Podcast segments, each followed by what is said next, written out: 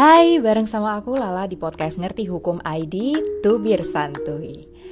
Kegiatan usaha atau bisnis di Indonesia ini sedang mengalami perkembangan yang cukup pesat, ditandai dengan meningkatnya jumlah usaha mikro, kecil, dan menengah UMKM yang jumlahnya mencapai 65,4 juta pada tahun 2021. Nah, hal ini membuat UMKM menjadi salah satu pilar terpenting dalam perekonomian di Indonesia – Pertumbuhan UMKM tersebut berkontribusi terhadap produk domestik bruto sebesar 61,07 persen atau senilai 8.573,9 triliun rupiah dan juga menyerap sejumlah 117 juta pekerja atau 97 persen dari total tenaga kerja yang ada di Indonesia.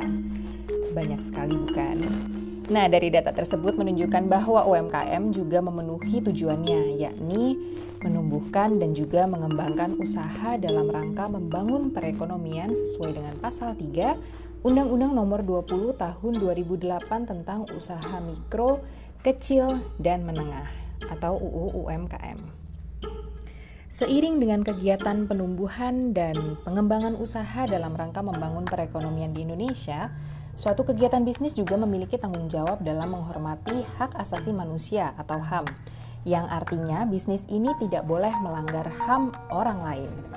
Hal ini tertera dalam Mukadimah Deklarasi Universal HAM atau DUHAM yang menyatakan setiap orang dan setiap badan di masyarakat harus berusaha melalui pengajaran dan pendidikan untuk mempromosikan penghormatan atas hak-hak tersebut.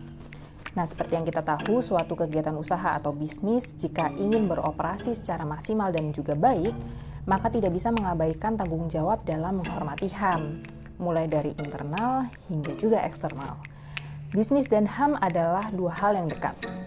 HAM secara implisit telah ada dalam berbagai praktik bisnis. Dari segi internal, suatu kegiatan usaha atau bisnis harus memastikan pemenuhan hak-hak pekerjanya, yang meliputi Uh, yang pertama, hak atas kesetaraan dan kebebasan dari diskriminasi, seperti memastikan apakah pekerja yang dipromosikan berdasarkan kompetensi tanpa diskriminasi, seperti gender, ras, agama, suku, dan juga kewarganegaraan. Kemudian yang kedua, hak atas kesehatan. Jadi memastikan apakah uh, ada produk perusahaan yang berpotensi merugikan kesehatan pegawainya. Kemudian yang ketiga, hak atas jaminan sosial dan standar hidup yang layak. Yang keempat, hak atas pekerjaan yang adil dan layak. Seperti apakah lingkungan kerjanya layak dan uh, adil seperti itu. Kemudian yang kelima, hak untuk bergabung dengan serikat pekerja, kebebasan dari perbudakan. Nah, dari segi eksternalnya, penghormatan HAM dapat dilakukan dengan memastikan kegiatan usahanya tidak melakukan kerusakan-kerusakan yang menimbulkan kerugian baik bagi lingkungan ataupun juga masyarakat. Apabila terjadi kerusakan atau dampak negatif, pelaku bisnis harus berusaha untuk memulihkan dampak yang terjadi, termasuk di dalamnya menyediakan mekanisme keluhan seperti uh, complaint mechanism bagi masyarakat terdampak. Sesuai dengan prinsip kedua dari United Nations Guiding Principles on Business and Human Rights atau UNGPs, yaitu suatu kegiatan bisnis yang uh, baik yang dilakukan oleh perusahaan besar maupun UMKM ini memiliki tanggung jawab yang sama dalam menghormati HAM tanpa membeda-bedakan entitas bisnisnya karena setiap kegiatan usaha memiliki dampak tersendiri bagi HAM. Ya, intinya hubungan UMKM dan HAM ini harus baik-baik saja demi mencapai tujuan perekonomian Indonesia yang semakin berkembang.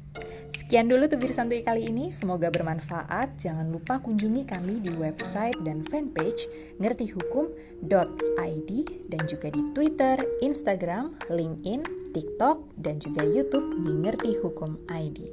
Terima kasih.